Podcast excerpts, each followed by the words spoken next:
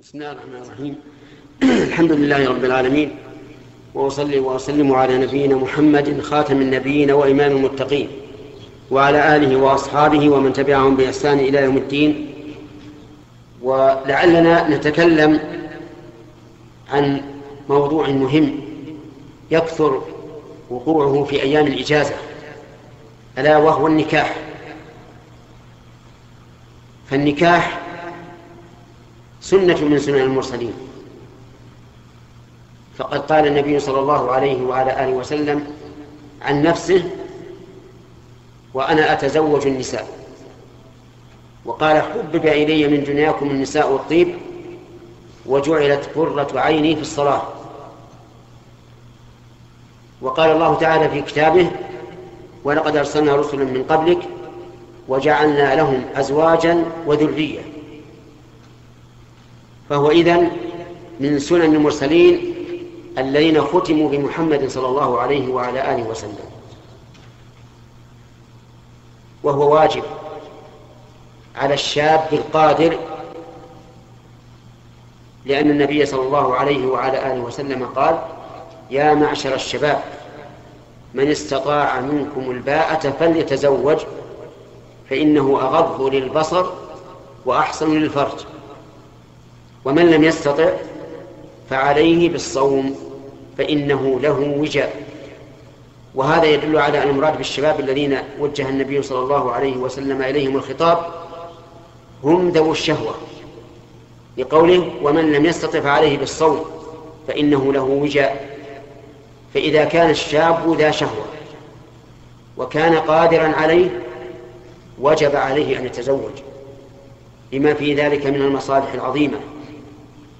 أما إذا كان شابا ليس له شهوة أو شهوته ضعيفة لا تحمله على النكاح أو كان عنده شهوة قوية لكن ليس عنده ما يستطيع أن يتزوج به من مهر ونفقات وغيرها فإنه لا يجب عليه.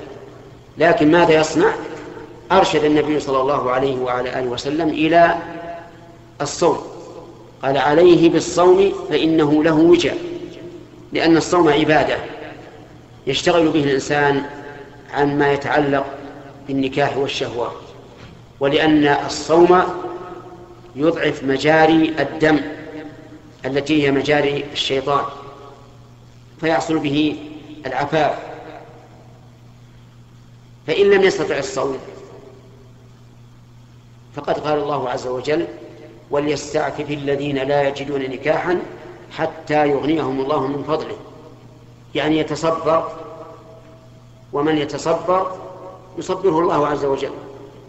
وإذا كان الله تعالى قد وعد وليستعفف الذين لا يجدون نكاحا حتى يغنيهم الله من فضله يعني إلى أن يغنيهم الله من فضله. فحتى هنا للغاية وليست للتعليل فيما يظهر فهي للغاية لكنها تشير إلى أن الله سبحانه وتعالى سيجعل لهم فرجا ومخرجا إذا استعفوا. فإن لم يصبر وعجز وخاف على نفسه الزنا فلا حرج عليه أن يتناول ما يهدئ الشهوة من الأدوية ونحوها حتى لا يقع في الحرام. ثم إن النكاح عقد عظيم خطير له شروط في ابتدائه وشروط في انتهائه ويترتب عليه أمور عظيمة. فمما يترتب عليه الصلة بين الناس. فإن الإنسان إذا تزوج من قوم صار كأنه قريبهم ولهذا جعل الله ذلك يعني المصاهرة جعلها الله تعالى قسيما للنسب للقرابة. فقال تعالى وهو الذي خلق من الماء بشرا فجعله نسبا وصهرا. ولذلك ترى الرجل لا يعرف هؤلاء القوم إلا بالذكر فيتزوج منهم فيكون كأنه واحد منهم حتى إنه يجري بينه وبين زوجته الميراث ويجري بينه وبين قرابتها من المحرمية ما هو معروف. ولذلك كان عقدا خطيرا مهما. ومما ينبغي أن نتكلم فيه في موضع النكاح. أولا أنه لا بد من شروط. لا بد في النكاح من شروط. من أهمها الرضا. فلا يمكن أن يجبر الرجل أن على أن يتزوج امرأة معينة. ولا تجبر المرأة على أن تتزوج رجلا معينا.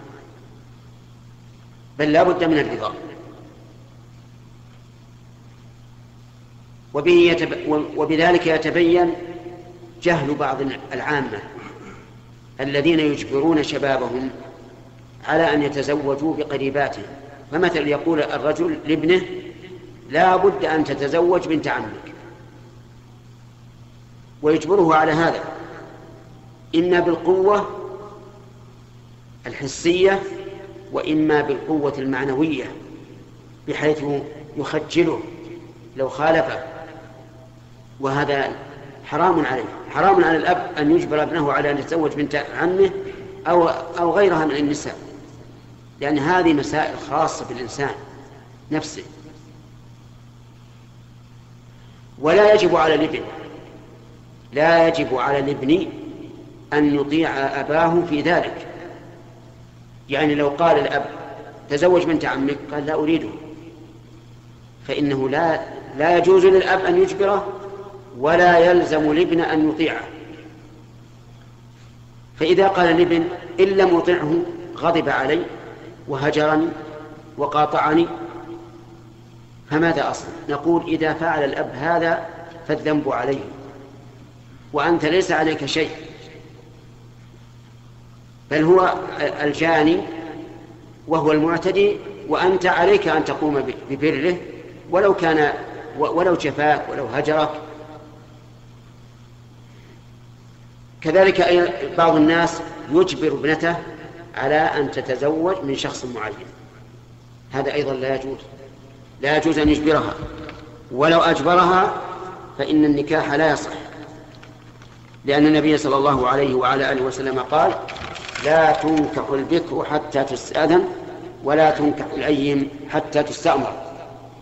بل نص على البكر والأب. فقال عليه الصلاة والسلام البكر يستأمرها أبوها. وما جرت به عادة بعض الناس من أنه يدخر ابنته لابن أخيه حتى إنه يخطبها الخطاب. ذو الكفاءة في الدين والخلق ولكن يقول أنا أريدها لابن عمها أريدها لابن عمها. هذا حرام ولا يجوز أن يحتكرها لابن أخيه. بل يجب عليه إذا خطبها من هو كفء في دينه وخلقه ورضيت به أن يزوجها ولا يمنعها لأن هذا أمانة. وقد قال الله تبارك وتعالى إنا عرضنا الأمانة, الأمانة على السماوات والأرض والجبال فأبين أن يحملنها وأشفقن منها وحملها الإنسان إنه كان ظلوما جهولا. فإن أجبرها بالقوة على أن تتزوج ابن أخيه أو غيره فالنكاح غير صحيح. لأنه نكاح عصي فيه الرسول عليه الصلاة والسلام وخولف فيه. وقد قال النبي صلى الله عليه وعلى آله وسلم من عمل عملا ليس عليه أمرنا فهو رد أي مردود باطل. فالمرأة لا تحل للزوج الذي زوجت به وهي كارهة له ولا يجوز إبقاء النكاح بينهما. لكن لو رضيت المرأة البنت مثلا لو رضيت البنت بعد أن تم الزواج فهل رضاها ينسحب على العقد السابق ونقول إن النكاح الآن صحيح لأنها أجازته أو لا بد من تجديد عقد؟ الاحتياط أن يجدد العقد.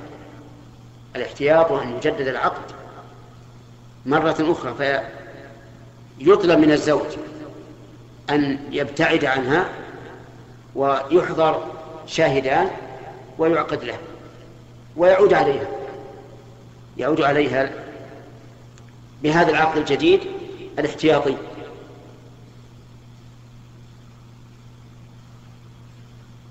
ومن المهم في عقد النكاح الولي. فالمرأة لا تزوج نفسها حتى لو كانت من أعقل النساء وحتى لو كانت ثيبا فإنها لا تزوج نفسها. لقول النبي صلى الله عليه وسلم لا نكاح إلا بولي. وهذا نفي للصحة يعني لا يصح نكاح إلا بولي.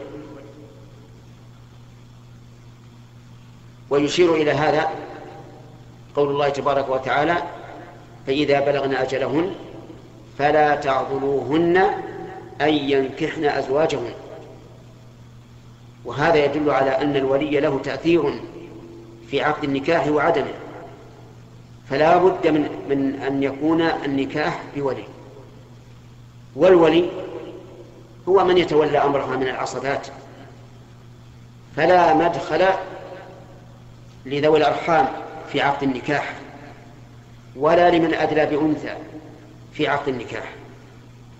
مثلا الأب ولي أو لا؟ نعم.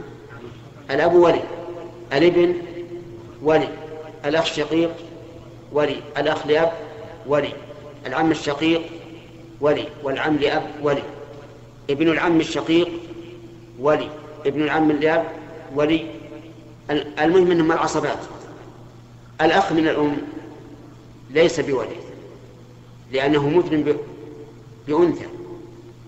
وعلى هذا فإذا وجد امرأة لها أخ من أم ولها ابن عم بعيد. فالذي يزوجها ابن عمها البعيد.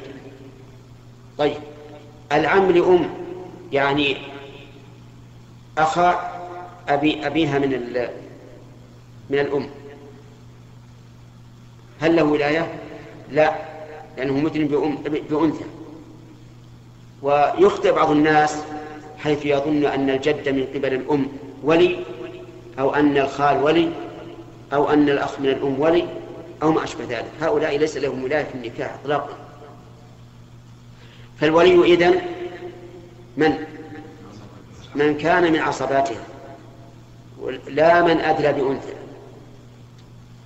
ولكن يجب على الولي أن يتقي الله عز وجل في, في من ولاه الله عليه.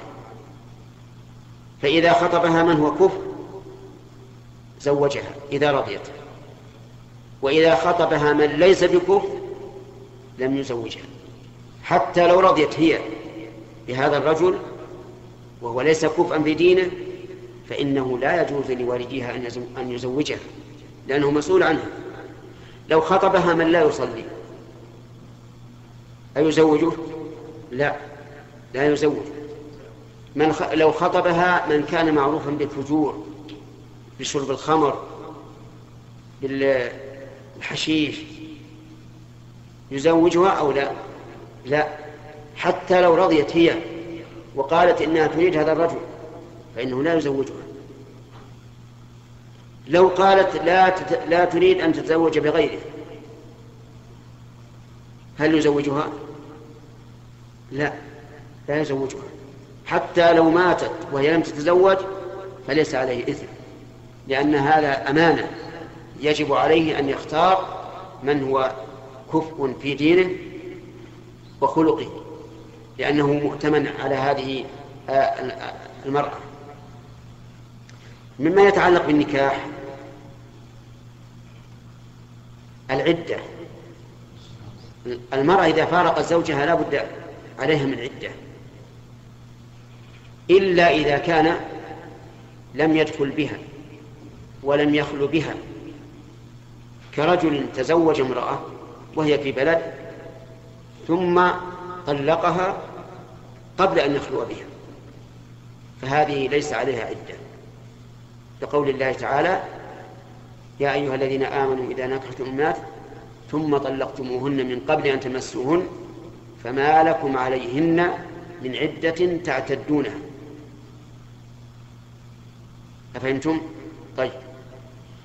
إذن العدة إذا طلقت المرأة قبل الدخول والخلوة ليست واجبة. يجوز أن تتزوج على طول تتزوج رجلا آخر. لكن لو مات عنها قبل أن يدخل بها ويخلو بها فعليها العدة. كرجل عقد على امرأة ثم مات قبل أن يدخل بها وقبل أن يخلو بها فعليها العدة. لعموم قول الله تبارك وتعالى والذين يتوفون منكم ويذرون أزواجا يتربصن بأنفسهن أربعة أشهر وعشر. ولم يشترط الله تبارك وتعالى دخولا ولا غير ولا غيره. بخلاف الطلاق فالطلاق بين الله تعالى أنه إذا طلقها قبل أن يمسها فليس عليها فليس عليها عدة. نعم فليس عليها عدة.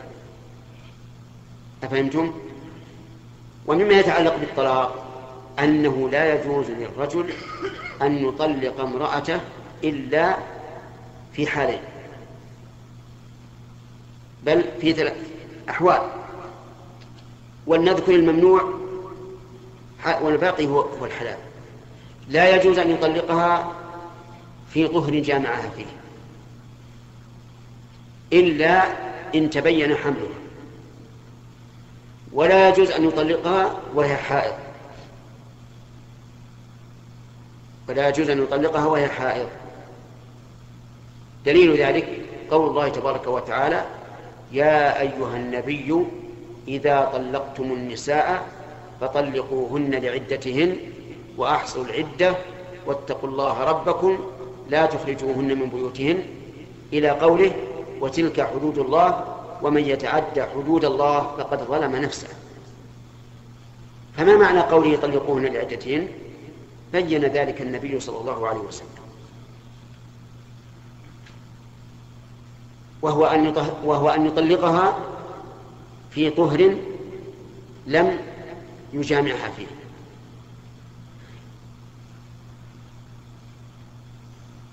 هذا هو الطلاق للعدة. إذا طلقها وهي حائض قبل أن يدخل بها ويخلو بها أيكون حلالا أو حراما؟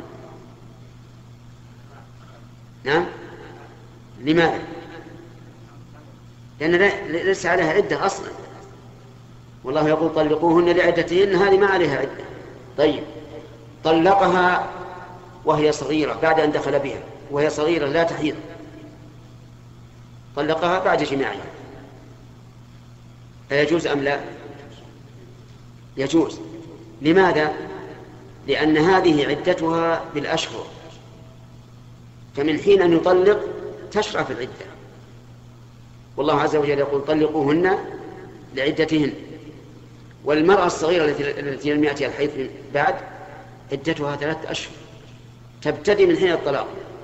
ولهذا قال الله تعالى واللائي يئسن من المحيض من نسائكم من ارتبتم فعدتهن إيش؟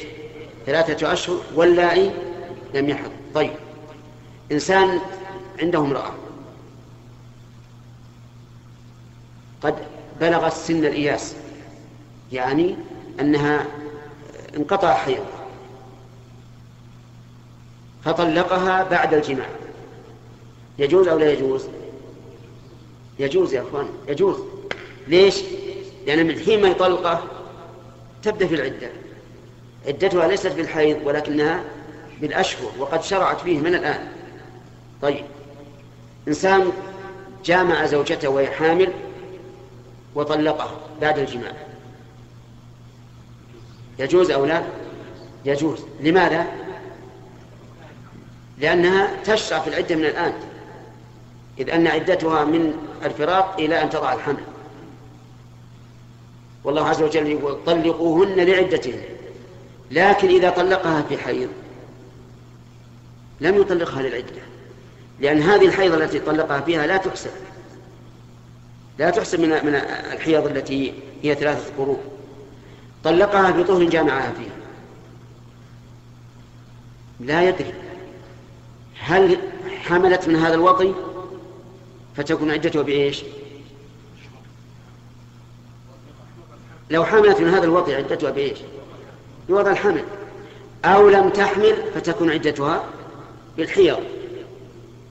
لذلك إذا طلقها في طهر جماعة فيه لم يطلقها لعدة معلومة. ما ما إن نشأ بها حمل من هذا الطلاق فعدتها بالحمل. إن لم ينشأ فعدتها بالحيض. فنقع فنحن الآن في شك. فهو لم يطلق لعدة متيقنة. والخلاصة. الطلاق قبل الدخول والخلوة جائز بكل حال سواء حائض أو أو غير حائض.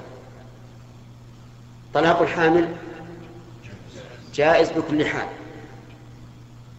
طلاق الطاهر في طهر لم يجمعها فيه؟ جائز؟ نعم. طلاق الحائض حرام؟ طلاق الطاهر التي جمعها في طهرها حرام. فإن تبين حملها طلقها لأنها تكون حاملا. ومما يتعلق بالنكاح أنه إذا حصل بين الزوجين جماع وجب عليهما جميعا الغسل سواء حصل الإنزال أم لم يحصل. وهذه تخفى كثيرا من الناس.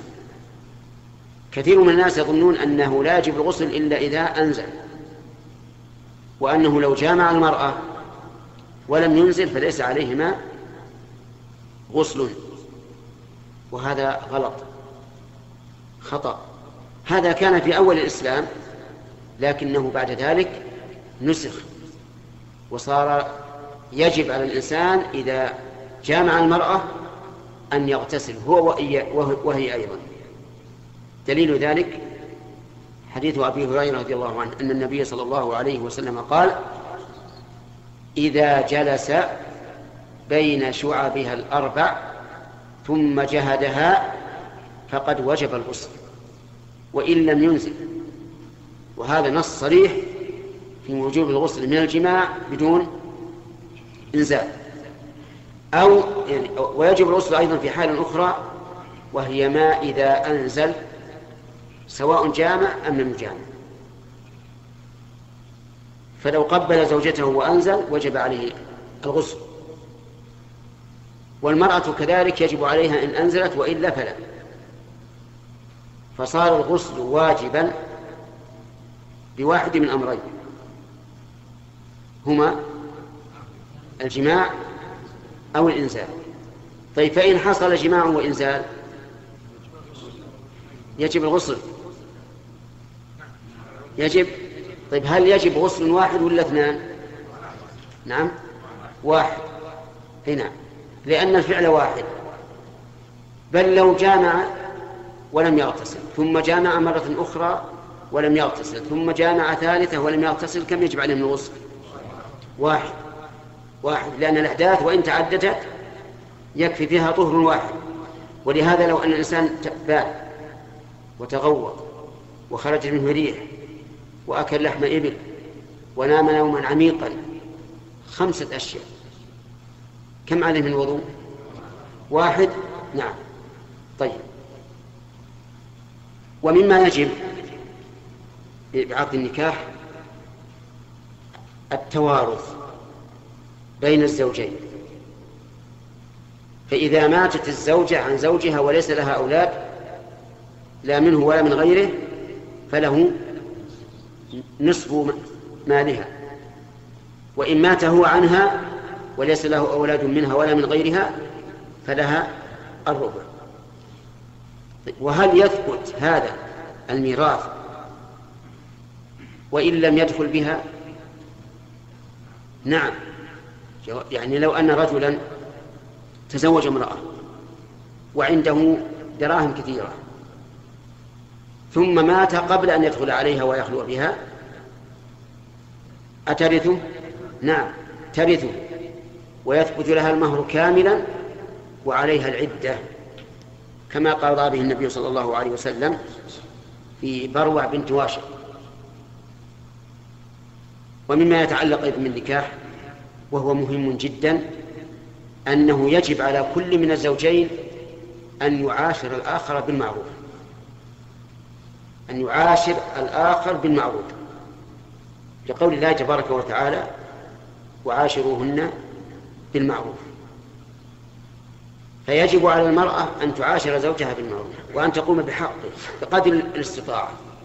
ويجب على الزوج كذلك أن يعاشر زوجته بالمعروف وأن يتقي الله فيها كما أوصى بذلك النبي صلى الله عليه وعلى آله وسلم في حجة الوداع في أكبر مجمع إسلامي. قال اتقوا الله في النساء فإنكم أخذتموهن بأمان الله واستحللتم فروجهن بكلمة الله. فأوصى بالنساء. وقال استوصوا بالنساء. فإنهن خلقن من ضلع. وقال عليه الصلاة والسلام اتقوا الله في النساء فإنهن عوان بينكم. والعواني جمع عانية والعانية هي الأسيرة. يعني بمنزلة الأسير. فالواجب على كل من الزوجين أن يقوم بما أوجب الله عليه من العشرة الحسنة. وأن لا يتسلط الزوج على الزوجة لكونه أعلى منها وكون أمرها بيد أمرها بيده. وكذلك الزوجة لا يجوز أن تترفع على الزوج بل على كل منهما أن يعاشر الآخر بالمعروف. طيب. من المعلوم أنه قد يقع من الزوج كراهة للزوجة إما لتقصيرها في حقها أو لقصورها في عقلها وذكائها وما أشبه ذلك. فما فكيف يعامل هذه المرأة؟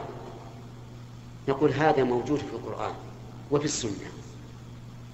قال الله تبارك وتعالى فإن كرهتموهن فعسى أن تكرهوا شيئا ويجعل الله فيه خيرا كثيرا. وهذا هو الواقع. قد يكره الإنسان زوجته لسبب. ثم يصبر فيجعل, فيجعل الله عز وجل في هذا خير خيرا كثيرا. تنقلب الكراهة إلى محبة والسآمة إلى راحة وهكذا. وقال النبي صلى الله عليه وعلى آله وسلم لا يفرق مؤمن مؤمنة يعني لا, لا, لا يبغضها ولا يكرهها.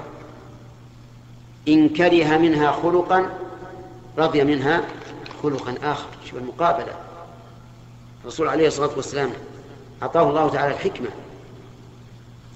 إن كره منها خلقا رضي منها خلقا آخر. هل أحد يتم له مراده في هذه الدنيا؟ عجيب لا أبدا. لا يتم مرادك في هذه الدنيا. وإن تم في شيء نقص في شيء. حتى الأيام يقول الله عز وجل وتلك الأيام نداولها بين الناس. وفي ذلك يقول الشاعر الجاهلي ويوم علينا ويوم لنا ويوم نساء ويوم نساء. جرب هذا تجد. لا تبقى الدنيا على حال واحد. ومن الأمثال السائرة دوام الحال من من المحال. فإذا كرهت من من من زوجك من زوجك شيئا فقابله بإيش؟ بما يرضيك حتى تقتنع وكذلك يقال للمرأة هذا الذي قدر لك من قدر لك من الرجال اصبري واحتسبي ويجعل الله لك فرجا ومخرجا فإن تعذر الصبر إن تعذر الصبر فإننا نحاول الإصلاح. كما قال الله تعالى إن خفتم شقاق بينهما فابعثوا حكما من أهله وحكما من أهلها إن يريد إصلاحا يوفق الله بينهما. هذا إذا كان الشقاق بين الطرفين. أما إذا كانت المرأة هي التي لا تريد الزوج. فإن لها أن تطالب. أن تطالب بالفسخ. إذا كان لا تستطيع إطلاقا. ولكن لا بد أن تعطي الزوجة ما خسر ما خسر من المهر. دليل هذا امرأة ثابت من قيس بن شماس. وتعرفون منزلة ثابت بن قيس بن شماس. ما منزلته؟ من خطباء الرسول عليه الصلاة والسلام. خطيب مسقط شهد له النبي صلى الله عليه وسلم بالجنة.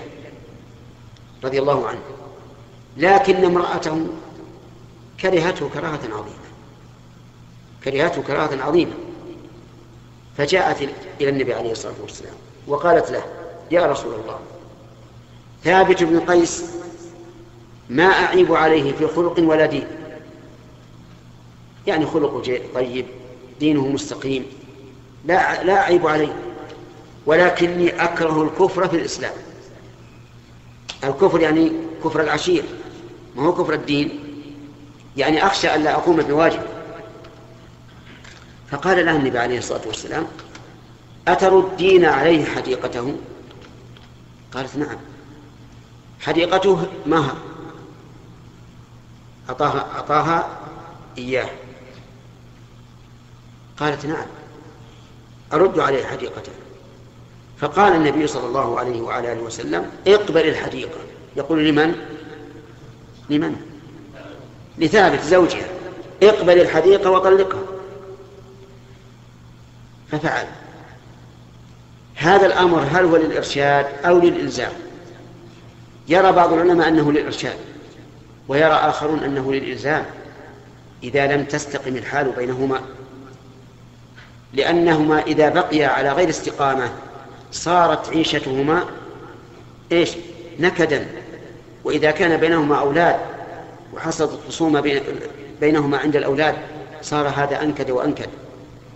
لكن إذا تفرقا فقد قال الله تعالى وإن يتفرقا إيش؟ يغني الله كل من سعته يجعل الله له فرجا ولها فرجا أيضا. فيرى بعض أهل العلم أن قوله عليه الصلاة والسلام لثابت اقبل الحديقة وطلقها للإلزام. وذلك إذا لم يمكن استقامة الحال بينهما. لأن المقصود من الزواج ما ذكره الله عز وجل. والله جعل لكم من أنفسكم أزواجا لتسكنوا إليها. وجعل بينكم مودة ورحمة. فإذا انتفى هذا المقصود فلا فائدة. يبقى كل منهما نكدا. حتى ربما يشتغل بهذا النكد عن طاعة الله. يكون همه وتفكيره كله راجع إلى إيش؟ إلى ما بينه وبين أهله.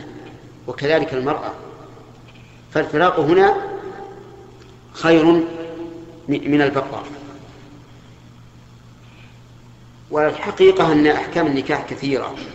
لكن لقرب الوقت نقتصر على ما ذكرنا ولعله يتيسر لنا جلسة أخرى إن شاء الله تعالى نكمل الباقي لأنه مهم وكثير من الناس تخفى عليه أحكامه وكثير من الناس عنده عنجهية لا يبالغ بإضاعة الحقوق لا بالنسبة للزوجة ولا بالنسبة للزوج.